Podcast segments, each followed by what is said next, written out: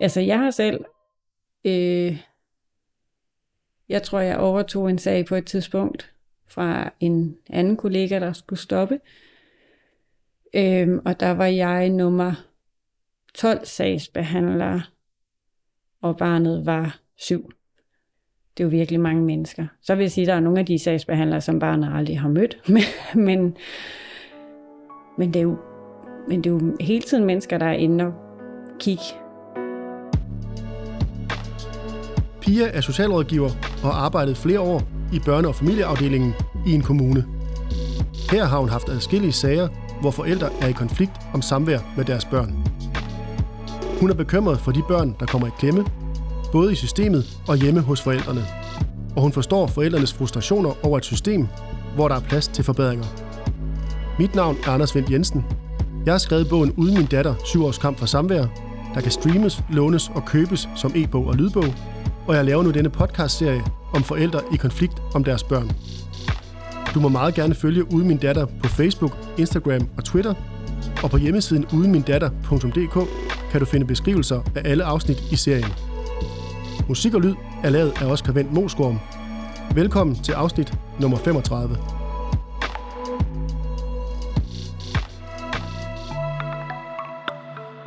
Pia, du har været ansat som socialrådgiver i en dansk kommune, øh, og du har blandt andet siddet med familieområdet. Jeg har valgt at invitere dig med i min øh, podcast, fordi du har erfaring med forældre, der er i konflikt om deres børn. Hvordan systemet håndterer den slags, og hvordan det påvirker børnene. Øhm, det vil jeg gerne høre en masse om, men først må du hellere fortælle mig, hvad det var, dit job gik ud på. Ja, det kan jeg godt. Øhm, jamen, jeg har været sagsbehandler i en kommune, øh, en lidt større kommune i Danmark, og øh, jeg har både været i det, der engang hed et undersøgelsesteam, og med foranstaltninger. Så jeg har siddet med børnesager og modtaget underretninger, screenet underretninger og haft rigtig mange samtaler med forældre og børn, øh, for at vurdere, om der var grundlag for en bekymring. Og jeg har været ansat af to omgange, men sammenlagt så har jeg været i kommune øh, arbejde med, på børnefamilieområdet i syv år. Du kender stadig til området, og ved, hvordan det fungerer i dag. Hvor lang tid er det siden, du arbejder med det? Det er to og et halvt år siden, jeg var ansat i kommunen.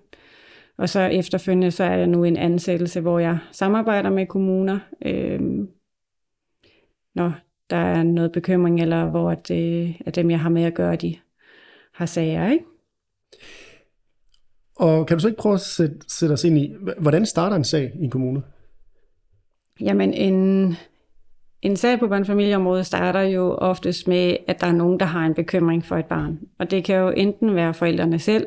Det er ikke så ofte forældre selv henvender sig til kommunen, men ellers er det jo nogle, nogle, nogle fagprofessionelle, der henvender sig, de laver en underretning. Det kan jo enten være en børnehave, en vuggestue, en skolelærer, det kan være egen læge eller nogle andre, som sender en underretning, fordi de har bekymring for et barns trivsel. Kan det også være en nabo? Eller? Det kan sagtens være en, det kan, i princippet kan det være alle, der sender en underretning. Man kan, altså, fagpersoner, der er ansat og har med børn at gøre, de har en skærpet underretningspligt.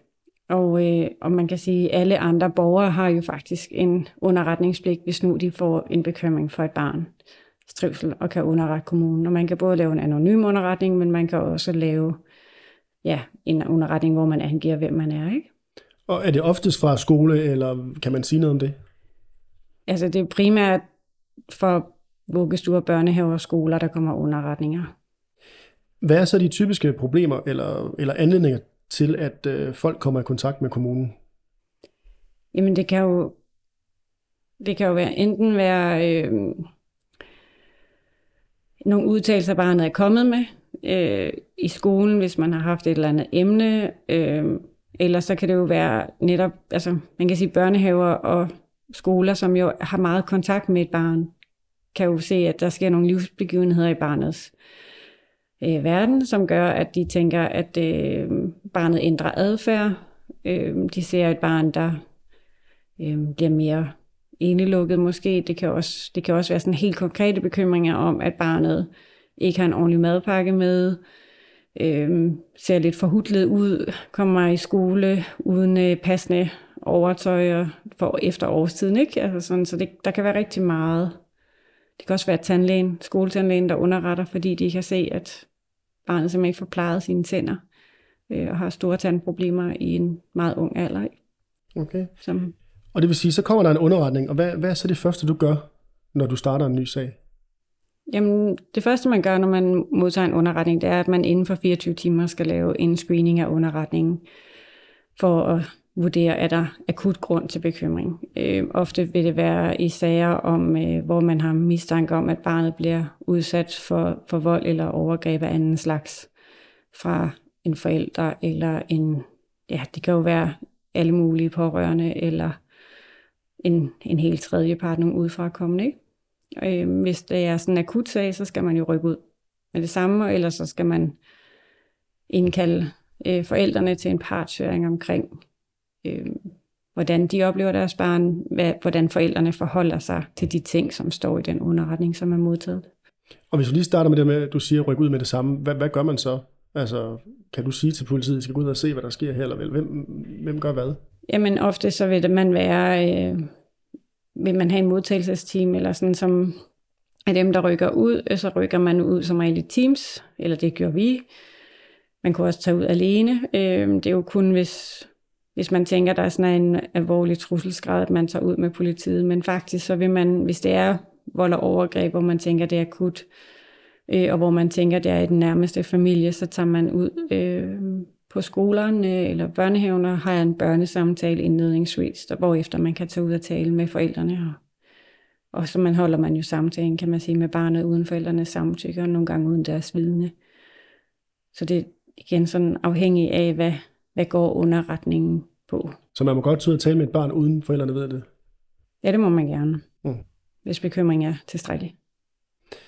Og hvordan udvikler sådan en sag sig så typisk? Jeg ved godt, alle er jo meget forskellige og så videre, men, men Jamen, sager kan jo vare fra barnet er 0 år til de er færdige med efterværn, hvis de har været anbragt, når de er 23. Så man kan sige, det kan, det kan også ud på rigtig mange måder. øh, du sagde lige efterværn, det skal jeg forstå. Efterværn det er, hvis man har været anbragt, og man laver en foranstaltning efter det fyldte 18 år. Okay. Så, Og hvordan ender sådan en sag? jamen, forhåbningen er jo, at en sag ender, fordi at bekymringen for barnet forsvinder. At barnet kommer i så god trivsel, at man kan lukke sagen.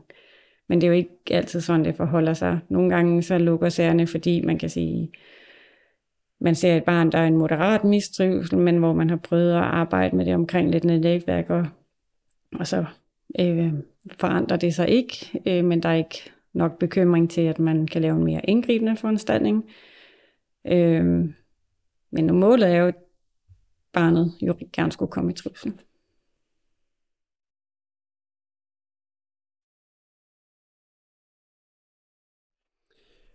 Og du sagde jo selv det der med, at ikke alle sager ender lige godt, øhm, eller måske kører efter en skabelon, eller h- h- hvad gør man, når den sådan er, er fastlåst? Altså det kunne jeg sidde, nu, nu handler det her jo om forældrekonflikt, Ja. og du kan jo sidde med to forældre, der har en forskellig opfattelse af, hvad der er godt for barnet. Og kommunen kan en tredje, måske endda. Hvad, hvad gør man, når, når det sådan øh, sender til? Der er jo ikke én ting, man kan gøre med, men jeg tænker, man jo ofte, hvis man tager udgangspunkt i forældre, der er i konflikt omkring et barn, så, øh, så vil der som regel jo være en del samtaler med forældrene, der vil være samtaler med barnet. Øh, man har jo ikke en sag i kommunen nødvendigvis, fordi forældrene er i konflikt. Det, man jo, det der jo omdrejningspunktet er jo hele tiden at vurdere, om barnet viser tegn på mistrivsel. Det vil de jo ofte gøre, hvis man har forældre, der, der skændes og konflikt med hinanden. Øhm, når det bliver når det bliver fastlåst mellem forældre, det, det har jeg da har flere sager, hvor det gør, så må, nogle gange må man ende med at lukke sagen, og så efterlade barnet i det, det er, fordi at, at bekymringen er ikke så stor på nuværende tidspunkt, eller daværende tidspunkt, at, øh, at, man, at man, kan, man kan sige, indgribende foranstaltning er jo som regel en anbringelse, eller en, hvor barnet ikke kan være hjemme mere. Der skal jo virkelig meget til, før man anbringer et barn. Øh, ofte så kan man sige, så sker der noget i løbet af sådan en sag, hvor at barnet på et eller andet tidspunkt, det er i hvert fald det, jeg har erfaret, øh, vælger en forælder øh, ud af loyalitet for at gøre det nemmere for sig selv. Øh, og på den måde kan, kan den anden forælder ligesom komme ud på et sidespor. kan man sige. Så som det man jo ofte gør, når forældre konflikt, det er at prøve at arbejde med forældrene, for det er jo dem, der har problemet, ikke barnet. Men det bliver jo til barnets problem, når forældrene ikke kan samarbejde. Og du nævner det med anbringelse, det er sådan det ultimative værktøj, eller det man helst ikke vil bruge selvfølgelig. Men hvad har du ellers af værktøjer til, nu siger du selv forældrene, altså hvad kan man gøre ved dem? Jamen ofte vil det være noget, en form for familiebehandling, så samtaler med noget kvalificeret altså personale, psykologer, familiebehandlere. Øh, der kan være konfliktmæling øh, indover, øh, og det vil være der, man det vil egentlig være der, man starter, øh, og det er også som regel der, man, man ender. Man kan sige, for at man kan arbejde med forældre, så skal de jo have lyst til en forandring. Så det, der er svært, det er, når forældrene er så fastlåste i deres egen fortælling, at de ikke har lyst til at, at møde den anden, eller egentlig ikke er modtagelige for den øh, vejledning, de, de får. Og, og hvad gør man så? Man kan sige, at kommunen er jo ikke mirakel med. så, så, så enten så skal man sige, så skal barnet komme i så alvorlig en mistrivsel, at man, at man skal kunne gøre, altså anbringe eller anbefale noget, altså ja, en efterskole eller sådan så man får barnet lidt væk fra hjemmet. Men, men det er jo, så kan man jo hjælpe barnet med at prøve at navigere i det, det er i, at have, så kan man give barnet en kontaktperson for, at det kan komme af med sine tanker og følelser, have, et, have en tryg voksen, hvor de kan, kan tale med dem. Ikke? Men det løser ikke barnets problem, men det giver jo selvfølgelig barnet et outlet, hvis man kan sige det sådan. Ikke? Vi vender tilbage til børn lidt senere om, hvad det, hvad det betyder for dem. Men hvis vi holder os til forældrene, øh, hvad gør du, når du kan se øh, for eksempel, at den ene forælder helt åbenlyst ikke vil samarbejde? Ja, hvad har jeg gjort? Jeg, altså, jeg tænker, øh, i talsæt det, jeg ser jo. I talsæt det, at jeg, at jeg ikke ser, at de samarbejder, og ikke ønsker at samarbejde. Ofte så har forældre jo nogle gode forklaringer for dem selv på i hvert fald, hvorfor de ikke vil samarbejde. Hvad er det, den anden gør? Som regel er det jo en masse anklager mod den anden forælder. Øh, så og det svære er jo, at man, jo kan, man kan jo ikke tage folks virkelighed fra dem.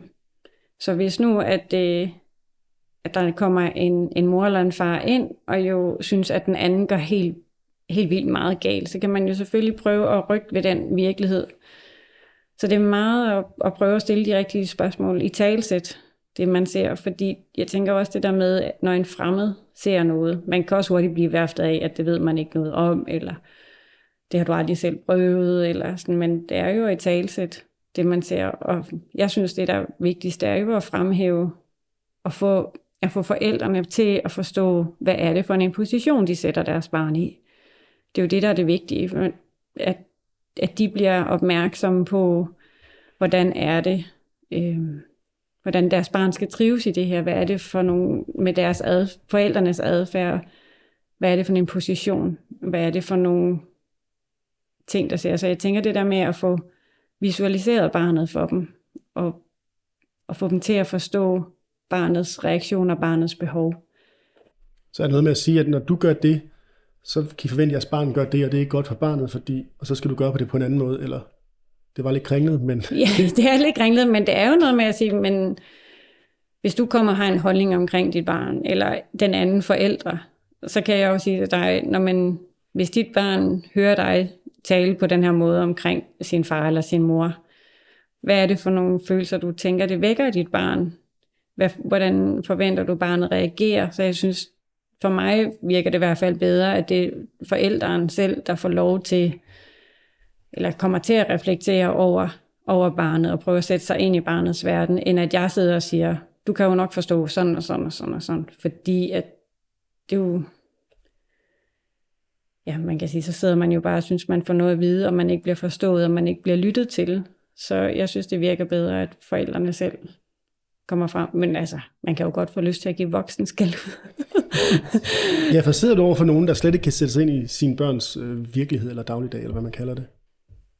Ja, det synes jeg. Altså, ja, man sidder jo over for nogle forældre, som har deres egen billede af en virkelighed, og ofte, min oplevelse eller min erfaring har ofte været, at forældrene jo synes, de sidder øh, og de synes, de sidder der for at forsvare barnet, for at beskytte barnet, for at øh, fra den anden forælder jo i virkeligheden Øh, så de synes jo et eller andet sted, de har barnets perspektiv foran. Øh, fordi barnet bliver ligesom det der skjold mod den anden, eller det bliver jo det bliver våbnet. Altså barnet bliver våbnet, det bliver det, du kan ramme den anden på. Så det bliver jo noget med, jamen han gør ikke, eller hun gør ikke, og det gør altid sådan. Og så når man siger, men hvad tænker du, det gør ved dit barn, når du taler om mor eller far på den måde? Så, men det er jo fordi, at barnet sådan og sådan. Eller, så de synes, de har en forklaring, der ligger i barnet, men ofte så er det ikke min oplevelse, at det egentlig handler om barnet, men det handler om, øh, det handler jo mere om, at, at forældrene er i krig, og der er ikke nogen af dem, der kan se barnet. De, kan bare, de synes bare, at den anden er åndssvag, øh, og skal have ret. Og, og det der med, som forældre, øh, på en eller anden måde, at være den, der, har, der kender sit barn bedst. Og vi er jo bare forskellige mennesker, og barnet, et barn kan jo forskel, brug for forskellige ting. Så ting behøver jo heller ikke være ens i hjemmene, for at det er optimalt for barnet. Børn kan, børn kan jo ofte kende forskel på, at hjemme hos mor fungerer tingene på den her måde, og hjemme hos varer fungerer de på den her måde. Så kan de jo godt lære at navigere imellem de her ting. Så det der med, at man vil, hvis man som mor gerne vil blande sig i eller bestemme, hvordan far skal gøre ting, og det vil far ikke have, og det kan også ske den anden vej rundt, så bliver det jo sådan en, i virkeligheden en form for at kontrollere og styre, hvad den anden forælder gør, hvor barnet bliver ramt i midten. Så din opgave er at hjælpe dem med at se det udefra på en eller anden måde, og få dem, få dem på rette spor, hvis det kan lade sig gøre. Har du siddet over for forældre, hvor du har en fornemmelse af, at de rent faktisk bevidst modarbejder? Ja, ja det har jeg. Og det handler jo om, øh, det, dem jeg har oplevet, de synes jo, de skal skærme barnet fra den anden forælder, fordi den anden forælder er en dårlig forælder, og ikke er god for barnet. Øh, da jeg var i modtagelse i underregningsteamet, så var der jo nogle gange øhm, primært møder, som har ringet ind og sagt, sådan fem minutter i lukketid fredag, ikke? at nu skal, mit, nu skal mit barn på samvær hjemme hos far den her weekend. Han er voldelig, og øh, jeg vil ikke udlevere barnet. Hvad skal jeg gøre? Og så kan man jo slå op i sit system og se, at det er en familie, vi kender på i forvejen. Nogle gange var det jo ikke en familie, man kender i forvejen. Og så, så sidder man jo lidt og tænker sådan, når man, så skal man jo vurdere det virkelig hurtigt. Og så kan jeg jo, så kan jeg jo rådgive om at sige, men hvis det virkelig er sådan, det forholder sig, så er det jo en rigtig dårlig idé at udlevere barnet til den anden forælder. Øh, så det, du har mulighed for at gøre, det er jo selvfølgelig at beholde barnet, og så skal du bare vide, at det er ulovligt, og øh, det kan, hvis barnet, den anden forælder, melder det, så kan, så kan foden komme. Øh, men man ender jo med at gå med en side, hvis man skal lave en hurtig vurdering. Ikke? Så ofte har jeg også ringet op til, til fædrene eller møderne, som vil blive afskåret og sige, men hvordan er det for dig? Øh, kan du genkende det her? Og man skal jo selvfølgelig også, hvis de ringer og siger, at der er en barn, der bliver slået en forælder, tage det ind som en underretning og orientere om, at det er det, jeg gør. Øh, men så synes jeg ofte, at man har kunne ringe op og så lave en aftale med den mor eller far, der skulle have haft barnet, og sige, nu forholder det sig sådan her, vedkommende har ringet ind. Øh, er det okay, at barnet ikke kommer på samvær den her weekend, så kan vi starte en sag op, og så må vi så arbejde ud fra for den underretning, som i virkeligheden er blevet lavet i det, forældrene har ringet til kommunen og bedt om hjælp ikke? til, hvad de skulle gøre. Så det er jo noget rådgivning. Øh, men kommunen har ikke nogen myndighed, når det handler om samvær. Det ligger alt sammen i familieretshuset. Så man kan ikke, du har ikke nogen sanktioner, hvis den ene forælder ikke overholder aftaler? Nej. Det ligger, det ligger i familieretshuset, og det ligger et helt andet system. Så kommunen som sådan har ikke, har ikke nogen myndighed. Øh, når det handler om samvær, og når det handler om samværsordninger og sådan noget, det foregår alt sammen i familieretten. Så det er jo rådgivning og vejledning, enten i den akutte situation, eller hvis man har en, en langvarig sag, øh, hvor forældrene er i konflikt, og hvor der ikke kan blive enighed om samvær. Øh, og så bliver det jo et samarbejde med familieretten måske, ikke? Altså. Men du snakker om det der med øh, underretninger og man kan også lave en anonym underretning. Har du nogle gange en idé om, der er nogle forældre, der laver falske anonyme underretninger for netop at, at vinde barnet over, eller få ret, eller hvad man kan sige? Mm, jeg, jeg kan ikke huske, at jeg sådan har stødt på, at det er anonyme underretninger fra forældre mod den anden forælder. Der synes jeg faktisk også ofte, at, at, man, at det er jo forældre, der kontakter med information om den anden forælder. Fordi at man kan sige, det der kan være, hvis man er strategisk som forælder, hvis man kan sige det sådan, så kan nogen godt have en fornemmelse af, at hvis nu at de underretninger øh, underretter om den anden forælder, og der kommer til at ligge en masse bekymringer, man går ind og undersøger fra kommunens side, at når man så ender i familieretten, så, så, så ligger der en masse dokumentation og falske anklager på, at, at vedkommende, den anden forælder, har gjort dit og dat og dut. Og så, øhm, kommunen er jo ikke nogen det er jo ikke nogen myndig, altså det er jo ikke nogen lovgivende myndighed, så vi er jo ikke som politiet, der går ind og kan sætte en dom og sige, det er rigtigt og forkert. Det er jo altid et skøn og en vurdering, øh, som igen skal hen og bunde i barnets trivsel. Ikke? Hvad er det for nogle tegn for mistrivsel, der er?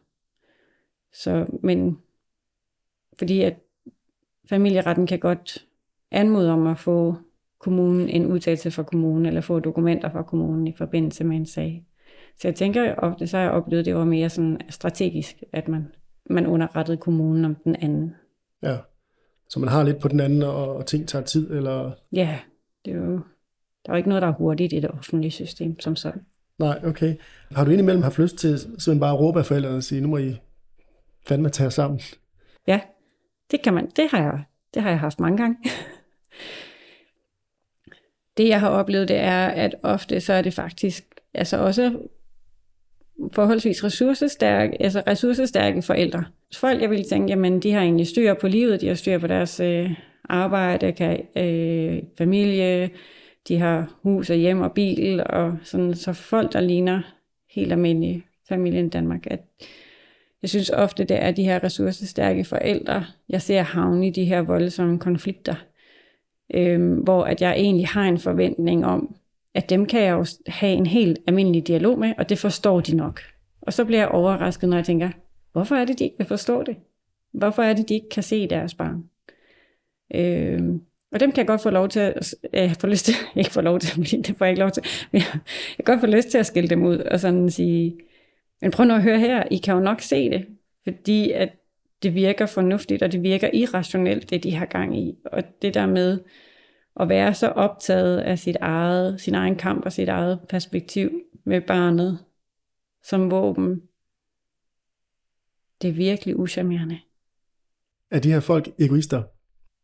Det, nej, det tror jeg egentlig ikke. Jeg tænker, at øh, de er sårede mennesker. De er sorg over det de liv, de forventede, det skulle blive, som ikke blev. Eller de forventninger, de havde til den partner, man har valgt, som ikke indfrier det. Det vil sige, øhm, så jeg tænker på en eller anden måde, der ligger en sorg og en krise bagved.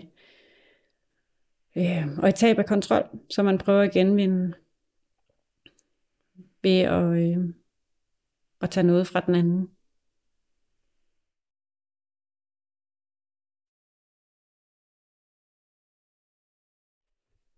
Hvis man så kigger på børnene, øh, hvordan rammer det her børnene?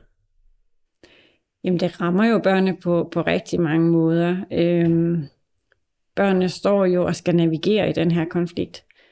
Og, og børn har jo som regel en stor kærlighed til begge sine forældre, uanset hvad de siger om hinanden. Så du får jo nogle børn, som ofte står med et stort ansvar i at øhm, også, også lægge øre til, altså sådan, at mor skælder ud på far, eller far skælder ud på mor, og sådan, så de får jo også hele tiden dårlige historier at vide om den forælder, de ikke er sammen med. Øhm, nogen kan måske være tænke, at de kan skjule konflikten for, for børnene, men børn er jo sindssygt gode. Vi undervurderer dem. De er jo sindssygt gode til at mærke stemninger og følelser og, og har antennerne ude. Ikke? Så man får jo børn med, med med en stor radar, der hele tiden kan gå og mærke efter, hvor har jeg dem hen i dag, og hvad er det så, der skal ske. Vi har jo børn, der har jeg har haft en familie, hvor at, at der simpelthen øh, forældrene kunne ikke blive enige. Så det var, så det var den, øh, den forælder, som ankom først på skolen, der tog barnet med hjem. Så barnet blev bare hentet tidligere og tidligere fra skole. Øh, så så du har jo børn, der sådan ren, når det sådan er ekstremt, det er sådan virkelig, det er jo en virkelig indgribende i deres hverdag. Det er jo børn, der bliver ramt også, man kan sige, i forhold til legeaftaler, sociale aftaler med andre. De får også svært ved at spejle sig i, i deres kammerater. Øhm, hvis de kan se, at når man, min bedste veninde, når jeg tager hjem til hende, så er der bare ro med, og, og børn, der skal, skal vælge ultimativt mellem deres forældre, øh, for at gøre livet nemmere for sig selv. Så bliver man nødt til at, at vælge side og, og vælge den ene. Og man kan sige, for, for en forælder kan det jo se ud som om, at nu vælger barnet også far fra eller mor fra, og så var det mig, der havde ret. De kan bedst lide mig. Men nogle gange kan de jo vælge den forælder, der råber højst, fordi at de ved, at, at så kommer der mest ro på for dem selv efterfølgende. Så for at få fred, så vælger de måske den forælder, der ikke er den bedste forælder? Ja. Men det vil sige, at dit job, du taler med forældrene, men du taler jo også med børnene. Det gør jeg, ja. ja. Og hvad fortæller de så, eller hvad fortalte de? Jamen, børn er ofte jo utrolig lojale over for deres forældre. Øhm, begge forældre. Nogle, nogle børn kan jo godt blive være så, jeg vil næsten sige underkudet, at de jo fortæller det, som de er blevet instrueret i øhm, af den ene forælder. Så kan man høre, om det er mor eller far, der snakker gennem dem? Det kan man nogle gange. Nogle gange er det jo nogle utrolig voksne formuleringer, som børn kommer med. Øhm, så kan det også altså, føles lidt indestuderet. Øhm, og det er jo sådan noget, man skal blive god til at, at finde ud af at lytte ind i, når børn fortæller, ikke? Øhm, og prøve at Ja, til nogle gange også snakke uden om konflikten i virkeligheden. Fordi at, at når børn taler om andre ting, så får du jo også en fornemmelse af, hvordan vil de normalt tale, hvordan, hvordan vil de normalt formulere sig. Men også at jeg synes jo nogle gange, det der med hele tiden at tale ind i det, der er skidt, det er jo selvfølgelig det, man skal finde ud af, hvordan reagerer de på det. Men hvis man spørger dem, så hvornår er det, hvornår er det bedst? Fordi jeg tænker også, det er det, man kan bruge børnesamtalen til. Det er jo også for at illustrere for far når man, og mor, når man går tilbage og siger, men de børn fortæller jo sådan her, at det kan godt lide, når tingene fungerer på denne her måde. Det kunne godt tænke sig sådan og sådan. Så det der med egentlig at, at tale ind i, så da det var allerbedst for dig, hvordan var det så, når, når du har allermest ro? Hvordan, hvordan er din hverdag så? Sådan, så få dem til at fortælle ind i nogle af de der følelser, som egentlig er gode og forbundet med noget rart. Fordi det synes jeg nogle gange er det, man kan bruge over for forældre. Og sige, men dit barn i tale sætter, at det kunne godt ønske sig, at verden så sådan her ud. I stedet for at sige, det bliver også ked af det. Og det altså sådan, så, man ikke, så man undgår også at få de der fortællinger for forældrene gennem børnene. Når de her børn sidder der, er der noget, de er bange for at sige, eller... Ja, altså jeg, jeg tænker jo, børn jo, det er jo, man kan jo sige, sådan en med en kommune, og sådan en kommunedame, der kommer ud for at tale med dig, ikke? Ja. Det er jo en enorm kunstig situation. Altså det er jo kæmpe stort. De ved jo ikke, hvad konsekvensen er af det, de siger, så jeg tænker, de er bange. Og jeg tænker, børn jo, øh, ligesom forældre, ultimativt er bange for, at, der, at de skal blive anbragt eller at de ikke kan få lov at være sammen med deres forældre. Øhm, og så, så kan man sige, at børnesamtalen er jo en vigtig samtale, fordi det er vigtigt at inddrage børn. Men det er jo også, man kan sige, et barn betror sig jo ikke til mig, for jeg kommer ud og siger, at jeg er socialrådgiver og arbejder i en børnefamilieafdeling, og så har talt med dem en gang. Jeg tænker, hvis man i virkeligheden skal have sandheden for børn, eller have et større indblik i, hvordan er det, de egentlig har det, så bliver man nødt til at tale med dem flere gange og oftere. Øh, hvor, hvor tidligt kan man tale med børn? Du kan observere dem, fra de er helt små jo. Jamen, der er nogen, der siger, at det er egentlig underligt at tale med et barn, før det er fyldt 12 år, for det gik netop, som du siger, kan ikke øh, se konsekvenserne af det, de siger, eller... Jamen, det skal jo heller ikke være barnets ansvar. Mm. Øh, jeg tænker, man skal jo tale med et barn for at få et indblik i, hvordan de oplever deres hverdag. Så barnet skal ikke vælge side. Jeg kunne aldrig finde på at spørge et barn, vil du helst være sammen med din mor eller din far? Øh, hvad skal de svare til det? Altså sådan, det, øh, det kommer også an på, hvad udgangspunktet, hvis det er forældrekonflikter, som man tager ud for at tale med barnet om, så er det jo netop vigtigt ikke at sætte barnet i en position, hvor de føler, de kan såre den ene eller den anden, eller de skal vælge, vælge side. Men jeg synes, man kan tale med børn, fordi man kan jo sige, det kommunen skal gøre, det er at finde ud af, at barnet er i mistrivsel. Er det tilstrækkelig mistrivsel til, at der skal være en sag øh, i, i kommunen? Øh, så det er jo at få et indblik i, at der er nogle tanker, barnet går og tumler med. Og et lille barn har mange tanker, og man kan sagtens øh, få noget ud af dem. Så kan det godt være, at det egentlig bare for dem er madpakken, der fylder, men det giver jo stadigvæk et indblik i, jamen, hvad er det, barnet har overskud til at tænke på, hvad er det for noget, altså, og det handler jo ikke kun om forældre, det er jo også noget med at sige, men så hvornår, hvornår det er aller sjovest. Og så kan det jo godt være, at de siger, at det er, når jeg øh, leger med mor, men ofte vil de jo fortælle om, at øh, når de spiller fodbold hen i skolen, eller øh, de har en bedste ven hen i børnehaven. Og, så kan man sige, så er der jo forskellige teknikker for at snakke med børn. Jo yngre børn er, så kan man bruge, så tegne, kan man tegne med dem.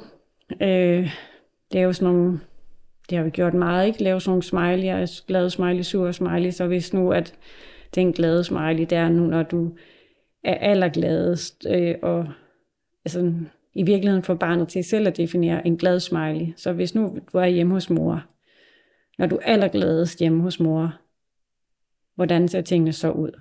Jamen, så kan barnet fortælle, det er nu, når vi læser bog om aftenen, og vi putter og et eller andet. Øh, eller når mor er fjollet. Eller, okay, så når det er aller værst hjemme hos mor, som er den negative smiley eller den sure smiley, hvordan er det så? Jamen, det er, når mor skælder mig ud, og sådan et eller andet bum bum. Eller når jeg skal bade. Hvem ved? Mm. øh, så okay. Så hvis en glad smiley er det, og den sure smiley er det, så sådan, hvordan er det, hvordan, hvordan er dit humør så oftest hjemme hos mor? Og så kan de jo sådan ligesom skalere. Jamen, jeg, jeg er jo oftest op ved, sådan formulerer barnet så selvfølgelig ikke, men så de er oftest tættere på den glade smiley eller den sure smiley. Så det er jo også noget med at finde ud af, men okay, hvor, hvor ofte sker det? Er det en gang om ugen, eller er det hver dag, der sker noget, som gør dig ked af det? Eller, og, sådan, og det, så der er mange måder, man kan tale med børn.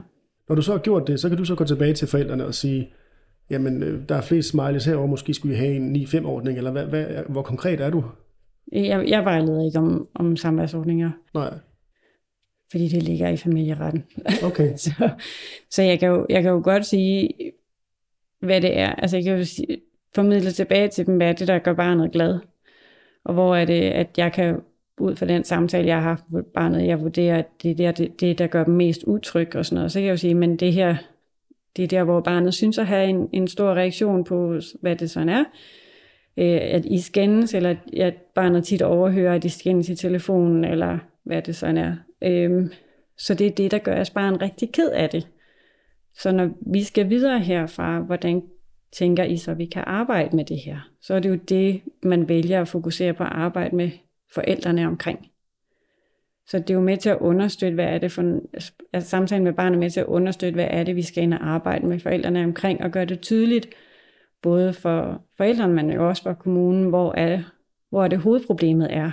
For vi kan jo sagtens synes, at det kan være alt muligt andet, men hvis alt muligt andet er ligegyldigt for barnet, men det er det her, der gør en forskel i dets hverdag, så er det jo der, vi skal sætte ind. Og så er det så op til forældrene selv at prøve at løse det problem, som I... Ja, så er det jo, man kan få familiebehandling eller, og samtaler til barnet. Øhm, og altså sådan, der er jo forskellige måder, man kan gå til det på, men så er det jo der, man sætter ind i forhold til at prøve at hjælpe familien med at løse problemet. Ikke? Øhm, men, men det er jo, hvis man ikke er tilfreds med den samværsordning, man har, så er det jo gennem familieretten, man kan få det ændret, kan man sige.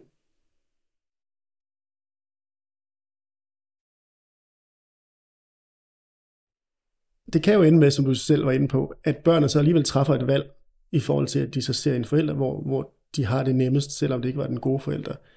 eller den forælder, der var mest fornuftig, eller hvad man, hvordan man kan formulere det.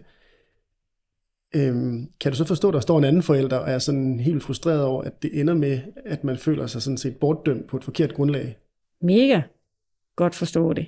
Øhm, men selvfølgelig bliver man ramt. Altså sådan, og jeg tænker jo, de fleste forældre opgiver jo ikke kampen. Det er jo forfærdeligt, der skal være noget, der hedder en kamp om et barn, ikke? Men øh, de giver jo ikke slip.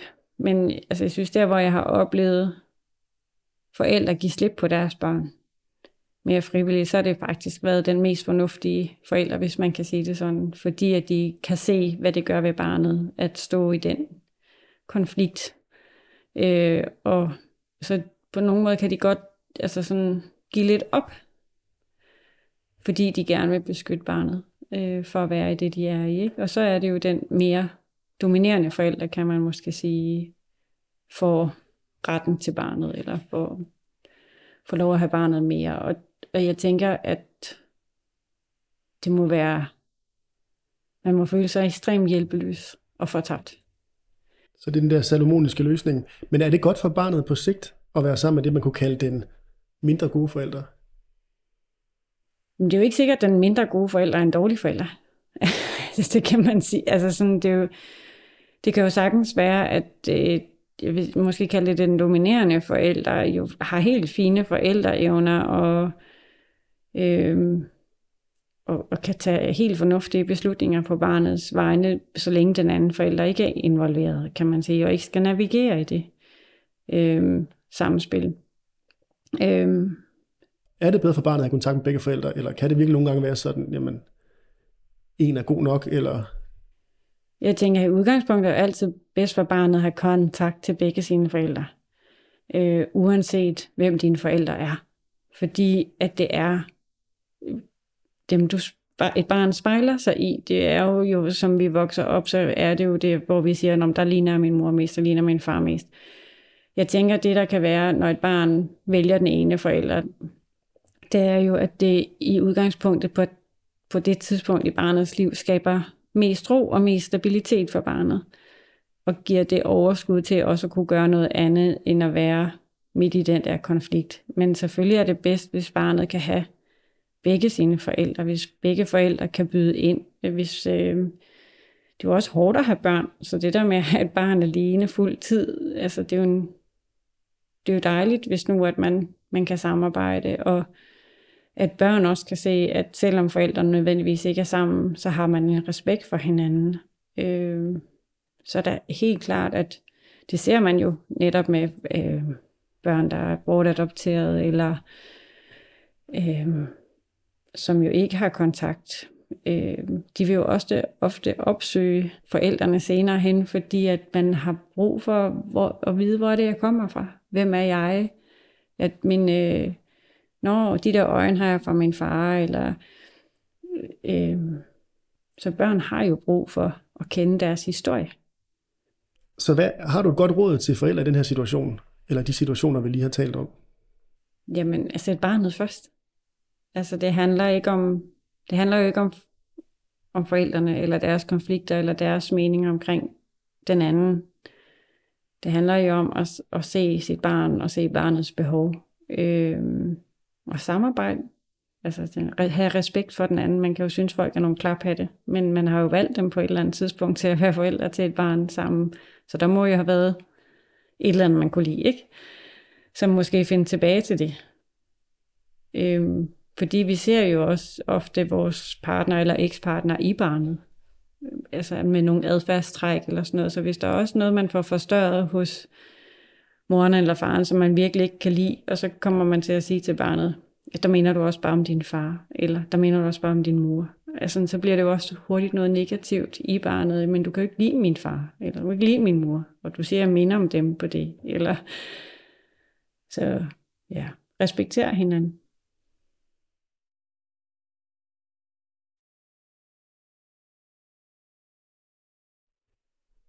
Jeg har efterhånden talt med en del forældre, og også nogle voksne børn, øh, om de her sager, de selv har været med i. Og nogle af dem peger på, at det kan være et problem, at sagerne cykler rundt mellem forskellige myndigheder. Er det noget, du kan genkende? Det kan jeg i høj grad genkende. Øhm, man kan sige, hele det offentlige system, om det er kommunen eller om det er familieretshuset og sådan noget, det er jo, det er jo et langsomligt system. Og det er også et system, hvor at man kan blive ved med at genoptage sager, så sager på den måde bliver jo egentlig aldrig helt lukket. Øhm, og jeg synes, børn skal jo igennem utrolig meget, når forældrene ikke kan enes. Øh, og man kan sige, det kan være svært som fagperson at finde ud af, hvad hører til kommunen, og hvad hører til familieretshuset, og hvad hører til det der sted. Så tænker som privatperson at finde ud af, hvor er det, jeg skal henvende mig, hvad er det, jeg skal, hvor er det, jeg skal søge råd, hvor er det, jeg skal søge vejledning, øh, kan jo også skabe enormt mange frustrationer. Og jeg synes, det der er centralt for barnet, er jo, at de kommer til at møde så mange fagprofessionelle igennem deres vej. Altså sådan, og de har ikke nogen kontrol eller nogen styring i det, vel? Så, så børn kommer igennem utrolig meget i de her sager. Hvor mange kan man møde? Jamen, du kan jo principielt øh, møde en, en socialrådgiver i kommunen, ikke? så kan du starte med at møde en i modtagelsen eller øh, i et modtagerteam, som du snakker med første gang.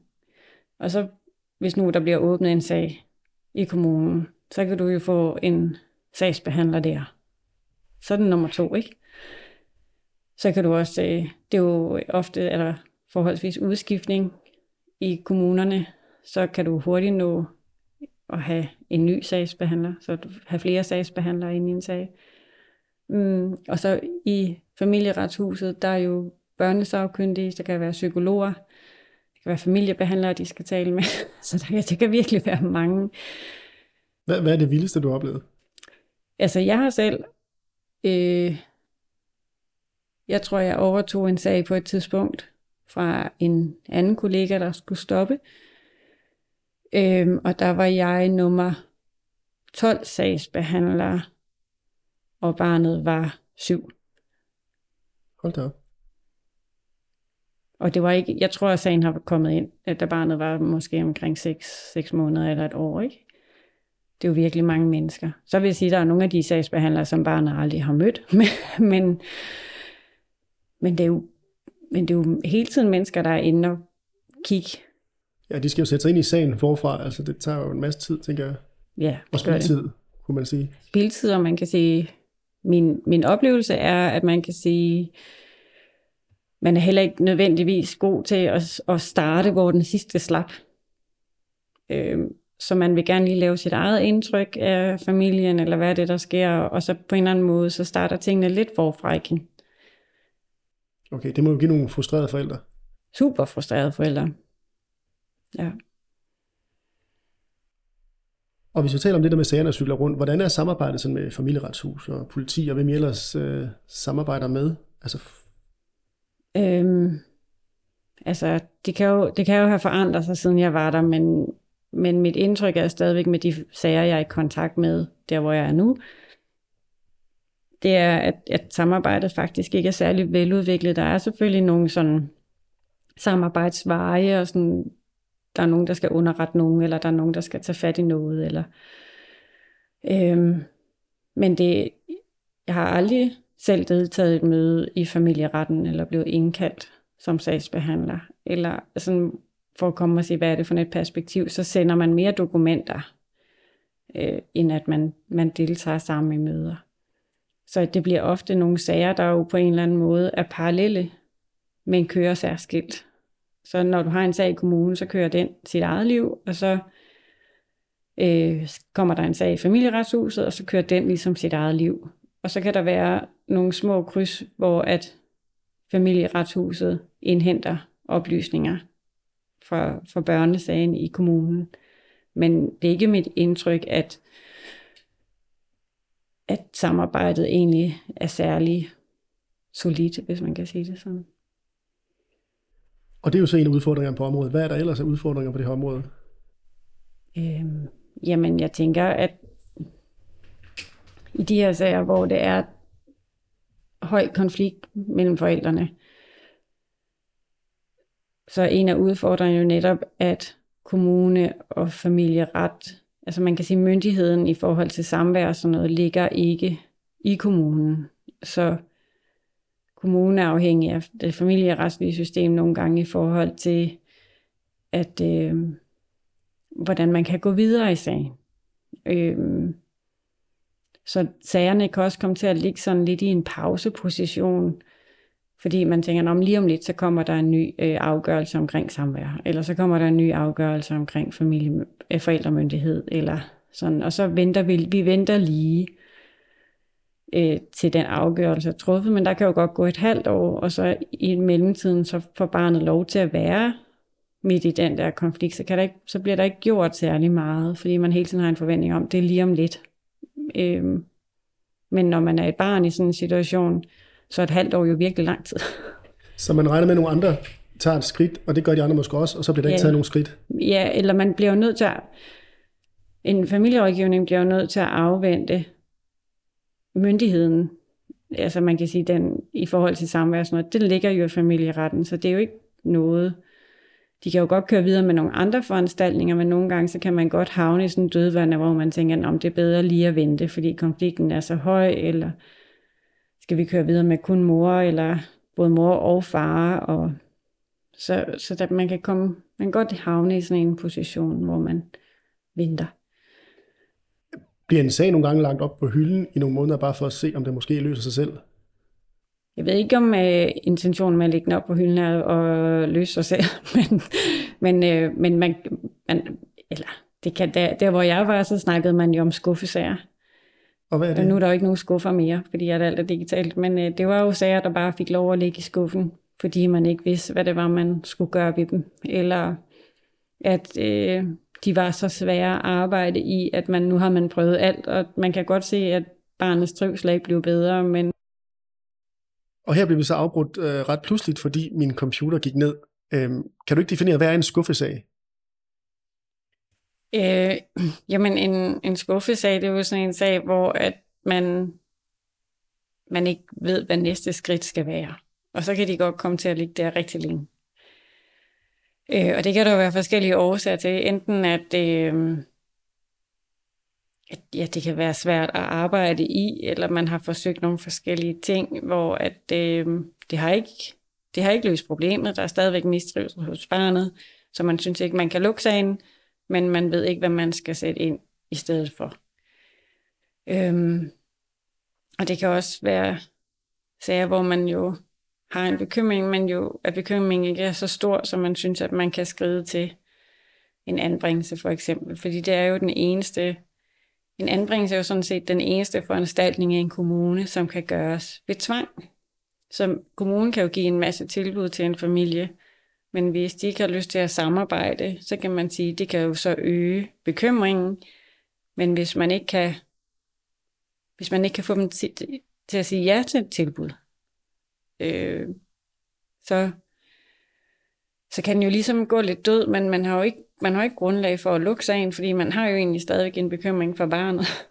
øh, så man har ikke lyst til at give slip på familien, men man kan heller ikke ligesom komme i gang med nogen øh, støtte ind i familien.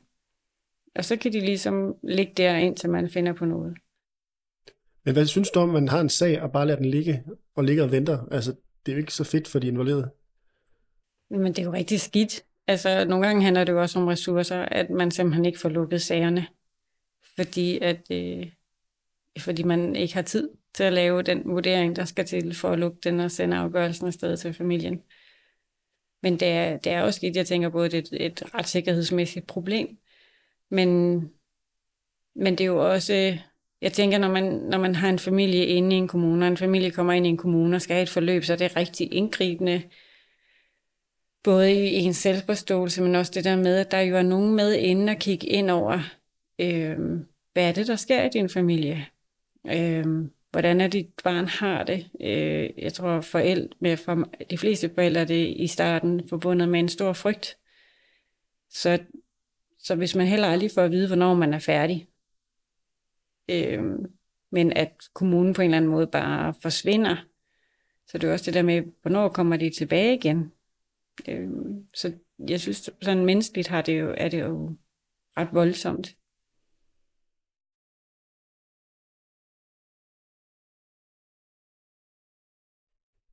Så hvis du skulle foreslå nogle ændringer af det her system, hvad skulle det så være?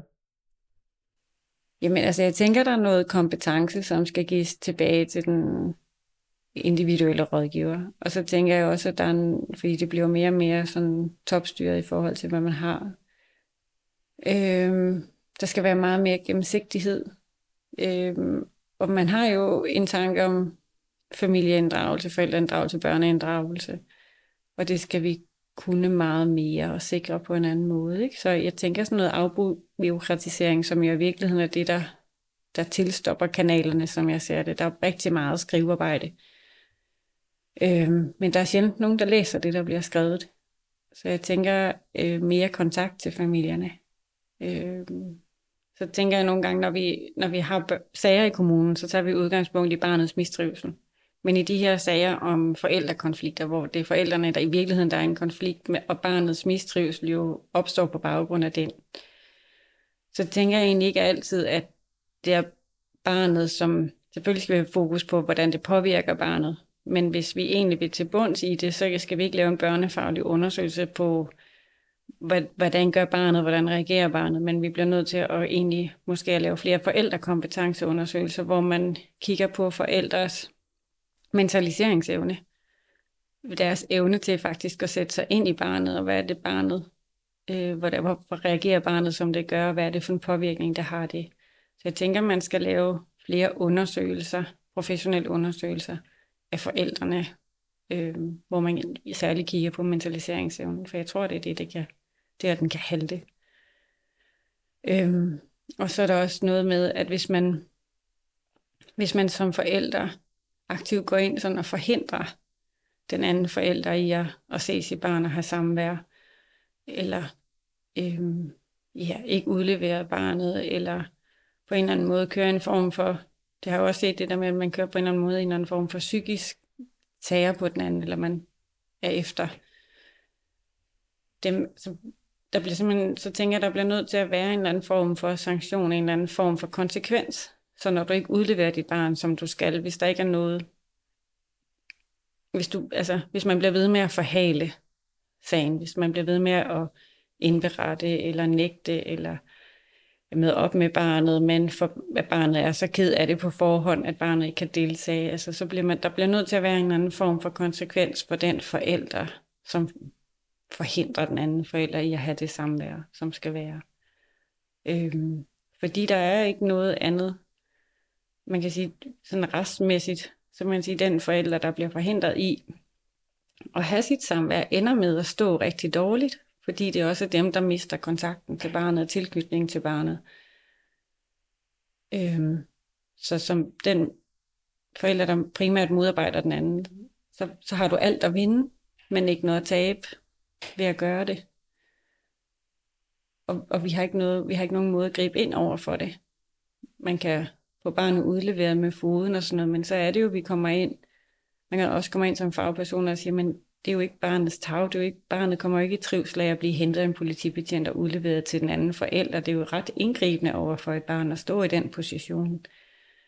Så der er ligesom ikke så meget at gøre, så jeg tænker på en eller anden måde bliver man jo nødt til ikke at gøre det så lukrativt for den forælder, der forhindrer samvær. Ja, for som det er nu, så kan man jo godt sige, at den forælder, der ligesom er den dumme først øh, på en eller anden måde vinder barnet. Ja, den forælder, som lægger forhindringer ud, det er den, der står stærkest til sidst. Øh, hvis det er dem, der har bevaret tilknytningen, den primære tilknytning til barnet, og lykkes med at få fremmedgjort den anden forælder fra barnet.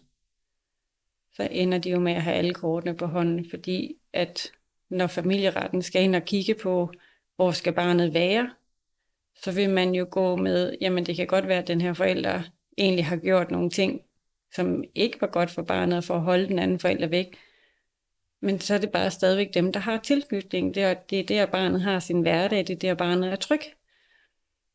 Og så skal der godt nok meget til, før at man vælger, at den forældre, der er blevet fremmedgjort for barnet, får øh, den primære kontakt, for mere samvær. Og ofte skal man jo også hen og genopbygge samvær, genopbygge kontakten. Og det kan den forælder, der jo egentlig har været dominerende og, frem, og fremmedgjort, den anden forælder, det kan de jo fortsætte med at gøre. Der er, ikke, der er ikke nogen sanktioner, der er ikke nogen konsekvens. Vi går ikke ind i et retssystem, som retssystem og siger, nu gør du noget, der er ulovligt, du overskrider den her, den her paragraf, og så skal du have en dom for det. Det gør vi ikke. Vi har ikke sådan noget, der understøtter det, eller underbygger, at det ikke skulle være okay at gøre det.